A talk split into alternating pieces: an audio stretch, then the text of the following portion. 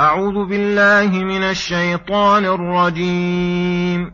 وإذ أخذنا من النبيين ميثاقهم ومنك ومن نوح وإبراهيم وموسى وعيسى ابن مريم وأخذنا منهم ميثاقا غليظا. ليسأل الصادقين عن صدقهم وأعد للكافرين عذابا أليما يا أيها الذين آمنوا اذكروا نعمة الله عليكم إذ جاءتكم جنود فأرسلنا عليهم ريحا وجنودا لم تروها وكان الله بما تعملون بصيرا إذ جاءوكم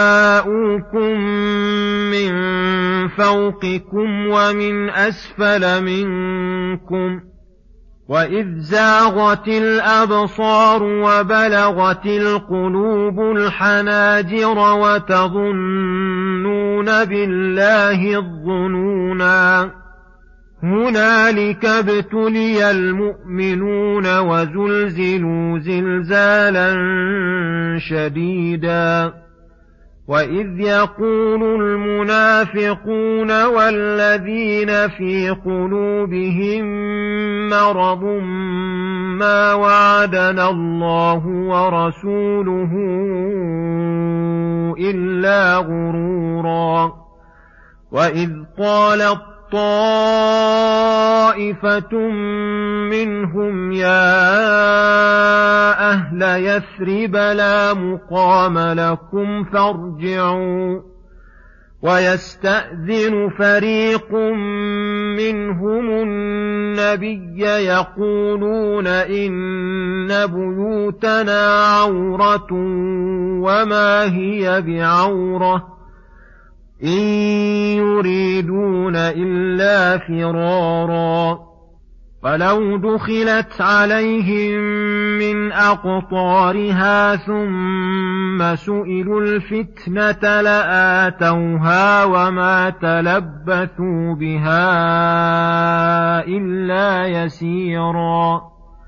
ولقد كانوا عاهدوا الله من قبل لا يولون الأدبار وكان عهد الله مسؤولا قل لن ينفعكم الفرار إن فررتم من الموت أو القتل وإذا لا تمت تمتعون إلا قليلا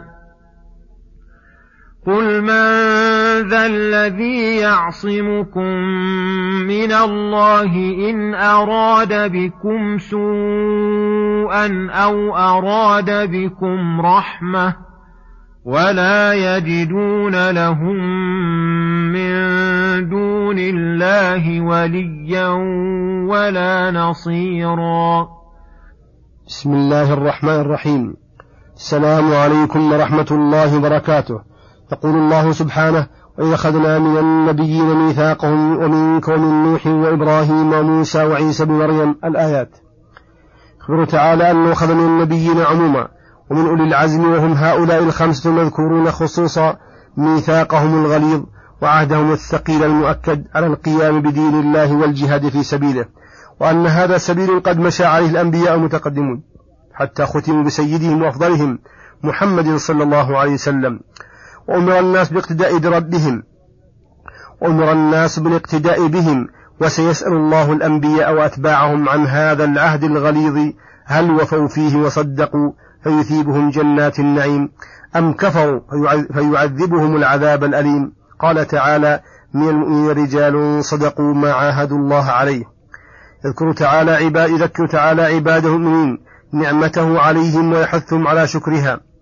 حين, جاء حيث حين جاءتهم جنود أهل مكة والحجاز من فوقهم وأهل نجد من أسفل منهم وتعاقدوا وتعاهدوا على استئصال الرسول والصحابة وذلك في وقعة الخندق ومالأتهم طوائف اليهود الذين حوالي المدينة فجاءوا بجنود عظيمة وأم, وأم كثيرة. وخندق رسول الله صلى الله عليه وسلم على المدينة فحصروا الميت واشتد الأمر وبلغت القلوب الحناجر حتى بلغ الظن من كثير من الناس كل مبلغ.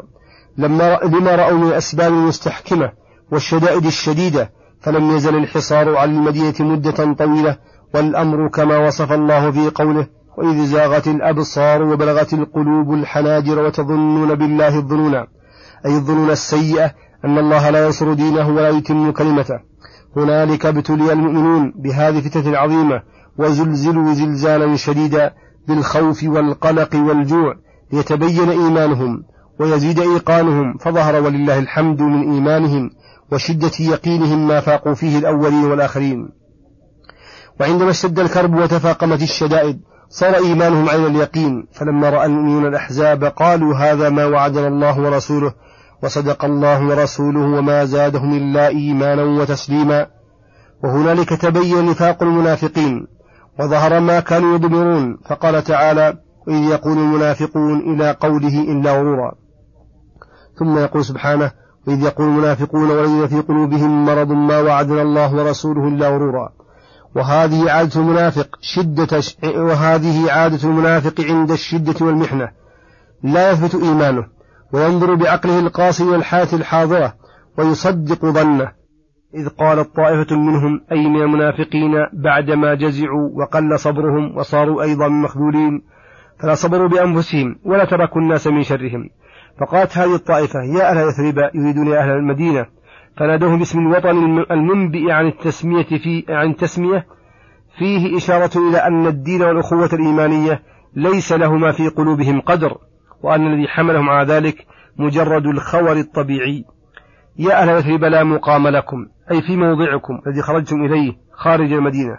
وكانوا عسكروا في دون الخندق وخارج المدينة. فارجعوا إلى المدينة فهذه الطائفة تخذل تخذل عن الجهاد وتبين أنهم لا قوة لهم بقتال عدوهم ويأمرونهم بترك القتال. فهذه الطائفة شر الطوائف وضرها. وطائفة أخرى دونهم أصابهم الجبن والجزع وأحبوا أن ينخذلوا عن الصفوف فجعلوا يعتذرون بالأعذار الباطلة وهم الذين قال الله فيهم ويستأذن فريق منهم النبي يقولون إن بيوتنا عورة عورة أي عليها الخطر ونخاف عليها أن يهجم عليها الأعداء ونحن غيب عنها فأذن لنا نرجع إليها فنحرسها وهم كذبة في ذلك وما هي بعورة إن يريدون أي ما قصدهم إلا فرارا ولكن جعلوا هذا الكلام وسيلة وعذرا لهم. فهؤلاء قل إيمانهم وليس لهم ثبوت عند اشتداد المحن. ولو دخلت عليهم المدينة من أقطارها أي لو دخل الكفار إليها من نواحيها واستولوا عليها ثم سئل, سئل, سئل هؤلاء الفتنة أي الانقلاب عن دينهم والرجوع إلى دين المستولين المتغلبين لآتوها أي لأعطوها مبادرين وما تلبثوا بها إلا يسيرا. أي ليس لهم منعة ولا تصلب على الدين بل بمجرد ما تكون الدولة الأعداء يعطونهم ما طلبوا ويوافقونهم على كفرهم. هذه حالهم. والحال أنهم كانوا عاهدوا الله من قبل لا يولون أدبارا وكان عهد الله مسؤولا. سيسألهم عن ذلك العهد فيجدهم قد نقضوه فما ظنهم إذا بربهم. قل لهم لائما على فرارهم ومخبرا أنهم لا يفيدهم ذلك شيئا. لن ينفعكم فرار إن فررتم من الموت أو القتل. فلو كنتم في بيوتكم لبرز الذين كتب عليهم القتل إلى مضاجعهم. والأسباب تنفع إذا لم يعارضها القضاء والقدر. فإذا جاء القضاء والقدر تلاشى كل سبب وبطلت كل وسيلة ظنها الإنسان تنجيه. وإذا حين فررتم حين فررتم لتسلموا من الموت والقتل ولتنعموا في الدنيا فإنكم لا تمتعون إلا قليلا. متاعا لا يسوى فراركم. وترككم أمر الله. وتوفيتكم على أنفسكم التمتع الأبدي في النعيم السرمدي. ثم بين أن الأسباب كلها لا تغني عن عبد شيئا إذا أراد إذا أراده الله بسوء. إذا أراده الله بسوء فقال قل من ذا الذي يعصمكم أي يمنعكم من الله إن أراد بكم سوءا أي شرا أو أراد بكم رحمة فإنه هو المعطي المانع الضار النافع الذي لا يأتي بالخير إلا هو ولا يدفع السوء إلا هو ولا يجدون لهم من دون الله وليا يتولاهم فيجلب لهم منافع ولا نصيرا ينصرهم فيدفع عنهم المضار فليمتثلوا طاعة المنفرد بالأمور كلها الذي نفذت, نفذت مشيئته ومضى قدره ولم ينفع مع ترك ولاية ونصرته ولي ولا ناصر. وصلى الله وسلم على نبي محمد وعلى آله وصحبه أجمعين. إلى الحلقة القادمة غدا إن شاء الله.